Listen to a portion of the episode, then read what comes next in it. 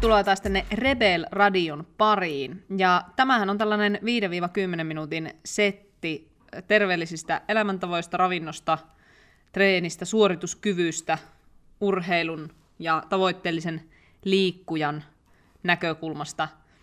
Ja äh, täällä studiossa on tänään minä, Anu Marin, olen tietokirjailija, voimaharjoitteluvalmentaja, ravintovalmentaja täällä Rebel Liftersillä, yritys, jonka omistan mieheni voimaharjoittelu ylijumala Heikki Marinin kanssa. Joo, sori vähän innostuin tässä. Mutta Heikki, Heikki on siis normaalisti tässä aina mukana, mutta tällä hetkellä hän on estynyt, hän on valmentamassa tuolla alakerrassa, jotenka äh, minä vedän tällä kertaa jälleen kerran itse asiassa, koska viime podcastin vedin myöskin yksin, niin vedän sen tänäänkin yksin. Ja tänään meillä on aiheena laihdutuksen jaksottaminen. Miksi sitä kannattaa tehdä, mitä se on. Tästä kirjoitin myöskin kirjaan, ja hei, kirjan käsikirjoitushan on muuten nyt valmis. Jotenka kirja, uusi laihdutuskoodiniminen kirjani ilmestyy elokuussa. Vielä vähän aikaa siis pitää odotella, mutta sitten kun se ilmestyy, niin käykäs hankkimassa, koska siellä on paljon hyvää asiaa. Mutta vielä muuten sen verran, että me ollaan iTunesissa, jotenka muista arvostella tämä podcasti, laita sinne tähtiluokitusta, laita meille ää, terveisiä, kerro, että mistä tykkäät tässä podcastissa eniten ja mitä haluaisit ehkä kuulla lisää, niin laita sinne joku, joku arvostelu meistä. Ja jos kuuntelet SoundCloudin puolella tätä, missä myöskin ollaan, niin paina, siellä on semmoinen sydän namiska, niin paina sitä. Ja meille voi muuten lähettää kysymyksiä anu at rebellifters.fi osoitteeseen tai heikki at rebellifters.fi, mistä haluat kuulla näissä tulevissa podcasteissa lisää tai mikä on ollut erityisen hyvää, niin laittele tulemaan meille myöskin sähköpostia, koska sitä otamme vastaan. Jos olet uusi podcastin kuuntelija, niin tervetuloa mukaan. On hauska tavata sinut, sinun korvassasi. ja jos olet kuunnellut tätä podcastia aiemmin, niin ää, kiitos että olet jälleen mukana kuuntelemassa. Kiitos, että palasit. Ilmeisestikin juttu on ollut sen verran mielenkiintoista, että haluat kuulla lisää. Mutta hei, pidemmittä puhetta, nyt mennään siis tähän laihduttamisen jaksottamiseen. Tästä aiheesta olen nyt viime päivinä puhunut myöskin muutamien valmennettavien kanssa. Moni ajattelee, että, että jos laihdutuksen lopettaa, niin se on luovuttamista. Mutta ää, ei, ei ole. Se on laihdutuksen jaksottamista, kunhan se tehdään fiksusti, kunhan se tehdään tarkoituksenmukaisesti. Ää, jotkut teistä on ehkä saattanut huomata, jos, jos olet laihduttanut pidemmän aikaa, niin on ehkä saattanut huomata sen, että laihduttuminen monesti hidastuu tai jopa ehkä loppuu, kun sitä tekee tarpeeksi kauan. Ja tämä johtuu siitä, että keho tottuu siihen pienempään energiansaantiin, missä sä olet. Eli silloin se keho alkaa säästää sitä energiaa. Ja se tapahtuu ihan sitä kautta, että meillä esimerkiksi liikunnan teho laskee, että kun me käydään treenaamassa, niin me ei enää treenatakaan yhtä kovaa kuin aikaisemmin. Meillä tämmöinen pieni tiedostamaton liike loppuu tai vähenee, eli esimerkiksi tämmöinen käsien heiluttelu puhuessa, mitä tälläkin hetkellä täällä teen, niin tämän määrä vähenee ja se yllättävän paljon myöskin vaikuttaa siihen meidän energian kulutukseen. Ja sen lisäksi meidän aineenvaihdunta, hormonitoiminta, niin nämä muokkautuu siihen suuntaan, että me kulutetaan kaiken kaikkiaan vähemmän energiaa. Ja yleensä sitten myöskin motivaatio seuraa näiden muutosten mukana, eli meidän motivaatiotasokin ehkä laskee ja me ei ehkä niin tiukasti pysytä siinä aikaisemmassa hyvässä rytmissä, missä me on oltu. Ja sitä kauttakin sitten se tekemisen taso alkaa vaihdella tai heikentyä. Nämä kaikki muutokset johtaa siihen, että jos me laihdutetaan niin kuin koko ajan, niin siitä laihduttamisesta tulee aina vaan vaikeampaa, tai jos me laihdutetaan vähän päästä, niin se laihduttaminen on aina vaan vaikeampaa.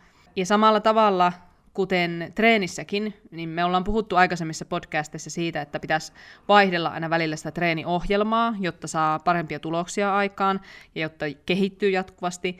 Niin samalla tavalla myöskin, jos tavoitteena on pudottaa painoa, olipa se sitten joihinkin kisoihin tai, tai painoluokkalajiin tai sitten ihan muuten vaan haluaa pudottaa painoa, niin sitäkään ei kannata tehdä niin kuin koko aikaa tai yrittää niin kuin koko ajan olla semmoisessa energiavajeessa tai niin kuin toistuvasti olla energiavajeessa, että vähän päästä yrittää laihduttaa. Eli kannattaa olla aina siellä väleissä semmoisia niin palauttavia jaksoja. Sitten mennäänkin siihen, että miten tämä tapahtuu. Miten jaksottaa. Ja vähän niin kuin urheilijatkin jaksottaa harjoitteluaan, että siellä on peruskuntokausi ja sitten siellä voi olla kisaan valmistava kausi ja sitten siellä on kisakausi ja sitten siellä on ylimenokausi. Niin samalla tavalla myöskin ihmisellä, joka haluaa pudottaa painoa, joka haluaa pudottaa rasvaprosenttia, laihtua, niin samalla tavalla hänkin, hänenkin kannattaisi jakaa niin kuin sitä vuotta erilaisiin osiin. Et siellä tietysti se yksi jakso on luonnollisesti se laihdutusjakso, missä ollaan energiavajeessa ja pyritään aktiivisesti saamaan painoa, rasvaprosenttia alaspäin. Mutta koska siinä laihdutusjaksossa ei kannata olla koko aikaa, koska se keho alkaa tottua siihen energiavajeeseen, niin sen lisäksi sinne kannattaisi ottaa tällainen niin kuin, äm, ylläpitojakso, jolloin pyritään vain ylläpitämään sitä saavutettua painoa. Ja tämä ylläpitojakso voi pitää sisällään myöskin sitten tämän käänteisen dietin tekemisen, mikä siis tarkoittaa, käänteinen dietti käytännössä tarkoittaa energiansaannin asteittaista lisäämistä. No miten tämä kaikki nyt sitten tapahtuu? No jos ajatellaan, että sä oot vaikka neljä kuukautta ää, laihdutusjaksolla, niin sitten seuraavat neljä kuukautta tai kolme kuukautta sä voisit vaikka tehdä käänteistä diettiä. Eli se tarkoittaa sitten sitä, että sä asteittain lähdet nostamaan sitä energiansaantia tämän käänteisen dietin aikana. Mikä tämän käänteisen dietin idea on, niin tämä idea pohjautuu siihen ajatukseen, että kun meidän aineenvaihdunta, niin se on painunut vähän matalemmalle tämän laihdutusjakson aikana, niin sitten kun me lähdetään hitaasti nostamaan sitä energiansaantia ylöspäin, niin se aineenvaihdunta nousee tavallaan sen energiansaannin lisäyksen mukana, jolloin sitten vältetään myöskin se painon nouseminen tai painon äkillinen niin pomppaaminen ylöspäin. Et tähän perustuu tämä niin kuin käänteisen dietin ajatus. No sitten kun on tehty tätä käänteistä diettiä ja saavutettu sellainen niin kuin ylläpitoenergian saanti niin sanotusti, mahdollisimman korkea ylläpitoenergian saanti, niin sen jälkeen vaan pyritään pitämään ää, paino tasapainossa. Eli pyritään pitämään se saavutettu paino ja annetaan sille keholle hyvin aikaa palautua ja, ja tota, syödään riittävästi, pyritään kehittämään suorituskykyä ja lihasmassaa, mahdollisesti ehkä sen menetetyn lihasmassan tilalle ja niin edelleen. Ja sitten siinä jaksossa voidaan olla sitten taas seuraavat esimerkiksi neljä kuukautta tai kolme kuukautta. Ja sitten, jos on vielä tarvetta laihduttaa, niin sitten laihdutetaan seuraavan kerran vasta niin kuin esimerkiksi vuoden päästä taas se kolmesta kuuteen kuukautta. Näille ei ole mitään sellaista varsinaista sääntöä, että kuinka pitkä pitäisi olla laihdutusjakso tai kuinka pitkä pitäisi olla käänteinen dietti tai ylläpitojakso. Et ei, tässä ei ole mitään semmoista yksiselitteistä sääntöä, vaan yleensä laihdutusjakson pituus, mä ajattelen sitä niin, että se määräytyy pitkälti sen mukaan, mikä se oma olo on ja miten se oma suorituskyky kehittyy. Eli siinä vaiheessa yleensä, kun se oma olo ja suorituskyky on ehkä vähän laskusuhdanteinen tai huomaat, että treenit ei ehkä oikein kulje ja huomaat, että se motivaatiotaso, tekemisen taso alkaa heikentyä, niin sit siinä vaiheessa yleensä sitä diettiä kannattaa stopata ja lähteä sitten ehkä tekemään sitä käänteistä diettiä ja pyrkiä ylläpitämään se saavutettu paino. Ja usein ton laihdutusjakson pituudeksi tulee jotakin kolme kuukautta viiva kuusi kuukautta. Et viimeistään yleensä kuuden kuukauden kohdalla alkaa ö, tulla sellainen niin kuin merkittävä motivaation tai suorituskyvyn hiipuminen ihmisille. Ö, no sitten siinä on se käänteinen dietti, eli se energia, ö, energian saannin lisääminen. Niin tämä taas, tämän jakson pituus yleensä voi olla, riippuen vähän tietysti sitä energiavajeesta, että kuinka iso se on ollut. Et jos ajatellaan vaikka, että on ollut joku tosi tiukka kisadietti, niin silloin tietysti käänteinen dietti voi olla useita kuukausia pitkä, koska sinne ylläpito energiansaanti on niin pitkä matka. Mutta sitten taas, jos me ollaan oltu hyvin maltillisessa energiavajeessa, jolloin on vaikka esimerkiksi 300 kalorin tai 400 kalorin kaula enää siihen meidän ylläpitoenergian saantiin, niin sitten se voi olla vaikka parin kuukauden mittainen tai kuukauden mittainen se käänteisen dietin ajanjakso. Ja sitten se ylläpitojakso, niin mä näen näin, että jos laihdutusjakso on ollut kolme kuukautta, niin ylläpitojakso kannattaisi olla vähintään se kolme kuukautta. Ja jos laihdutusjakso on ollut puoli vuotta, niin että se ylläpitojakso olisi sitten vähintään puoli vuotta. Ja tällä tavalla varmistetaan se, että se keho varmasti palautuu ja että se aineenvaihdunta kerkiää palautua ennen sitä seuraavaa diettiä.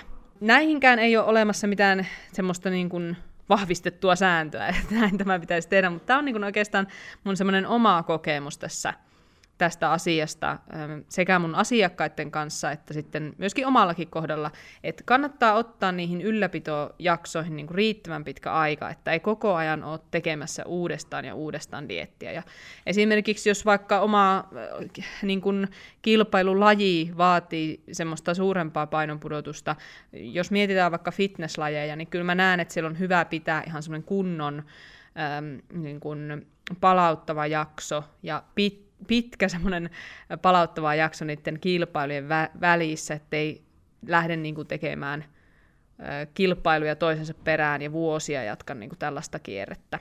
Se, mitä mä haluaisin niin kuin jokaiselle laihduttajalle sanoa, on, että opettele arvostamaan myös muitakin tuloksia kuin pelkästään sitä pienempää rasvaprosenttilukemaa tai alati pienenevää vaakalukemaa, koska koko ajan ei voi kuitenkaan laihduttaa. Et jos se motivaatio pohjautuu pelkästään siihen, että, että kun mä saan sitä rasvaprosenttia pudotettua tai kun mä saan sitä painoa pudotettua, niin sit mä motivoidun. Niin se ei ole hirveän kestävä tie, eli kannattaa pyrkiä etsimään niitä motivaation lähteitä myöskin sitä hyvästä suorituskyvystä. Ja esimerkiksi nämä ylläpitojaksot, joissa pyritään ylläpitämään se saavutettu paino, niin on tosi hyvää aikaa kehittyä myöskin treeneissä, kehittää lihasmassa, kehittää suorituskykyä arkeen ja elämään.